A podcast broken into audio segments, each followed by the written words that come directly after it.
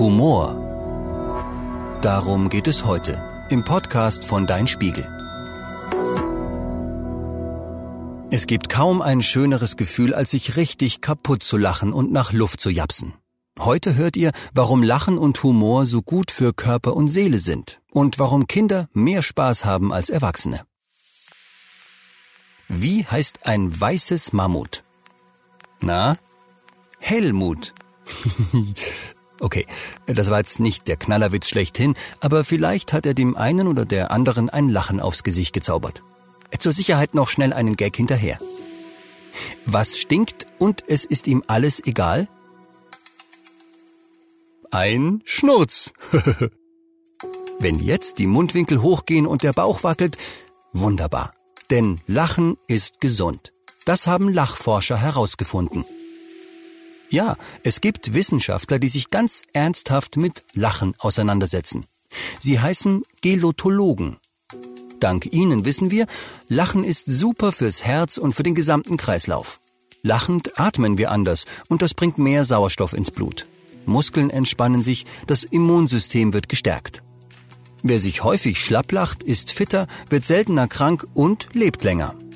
Es gibt sogar Clowns, die in Kliniken für gute Laune sorgen. Sie bringen Kranke zum Lachen. Bei den Patienten bauen sich Stresshormone ab und gleichzeitig steigen Wohlfühl- und gute Launehormone wie Oxytocin und Endorphine im Blut an. Das ist gut für Kinder, die sich vor einem bevorstehenden Eingriff fürchten und auch für die besorgten Eltern. Nach Operationen hilft Humor, Schmerz und Angst für eine Weile zu vergessen. Und weil zu gesund ist, hier direkt der nächste Witz. Gehen zwei Zahnstocher durch den Wald. Kommt ein Igel vorbei. Sagt der eine Zahnstocher zum anderen, Schau mal, da fährt der Bus. Warum das komisch ist? Äh, weil es eine Pointe hat. So nennt man ein Ende, das überrascht, den Hä-Effekt. Sind wir verdutzt, ist der Witz gelungen. Wir müssen lachen, wenn unser Gehirn kurz stolpert. Und das tut es oft, wenn Dinge nicht zusammenpassen, wenn etwas absurd und widersprüchlich ist. Lustiges zu erkennen lernen wir Stück für Stück in den ersten Lebensjahren.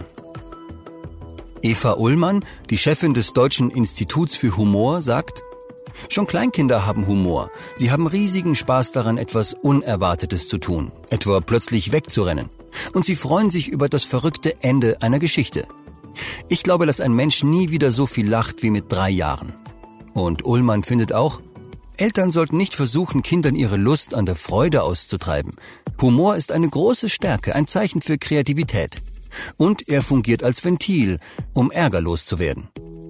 Deshalb wird Humor auch in der Psychotherapie eingesetzt, um Menschen mit seelischen Problemen zu helfen. Patienten lernen, über sich selbst zu schmunzeln so werden Frust und Traurigkeit kleiner. Mit einer humorvollen Haltung gewinnt man Abstand zu den eigenen Problemen und kann den Blick darauf verändern.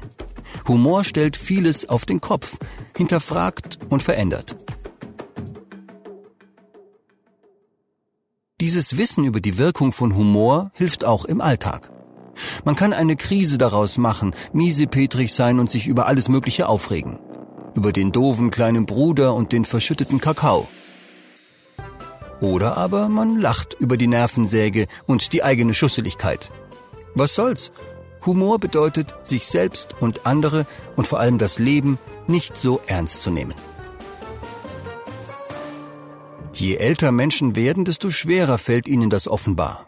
Manche Erwachsene machen deshalb Lach-Yoga. Wenn einem der Spaß vergangen ist, kann man ihn in einem Verein wieder lernen. 242 solcher Lach-Yoga-Clubs gibt es in Deutschland. Da trifft man sich in der Gruppe zum Kichern unter fachmännischer Anleitung. Klingt witzig, oder?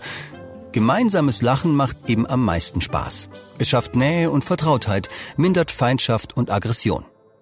Und es steckt an. Hören wir andere lachen, dann lachen auch wir. Je mehr Leute kichern, desto stärker ist dieser Effekt. Dafür sorgen die Spiegelneuronen im Gehirn. Diese Nervenzellen werden aktiv, wenn wir Bewegungen und Emotionen anderer wahrnehmen. Sie rufen das körperliche Empfinden oder die Gefühle unseres Gegenübers spiegelbildlich in uns wach. Wir lachen mit. Selbst wenn wir gar nicht wissen, was hier gerade so lustig ist.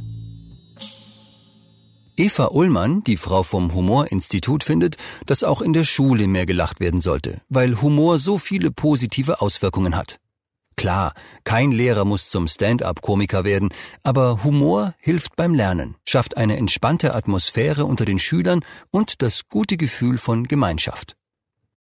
Deshalb jetzt noch ein Witz zum laut Vorlesen im Unterricht. Kommt ein Pferd in einen Blumenladen und fragt, haben Sie mal geritten? Übrigens, die im Text verteilten Witze sind die liebsten unserer Redaktionsmitglieder.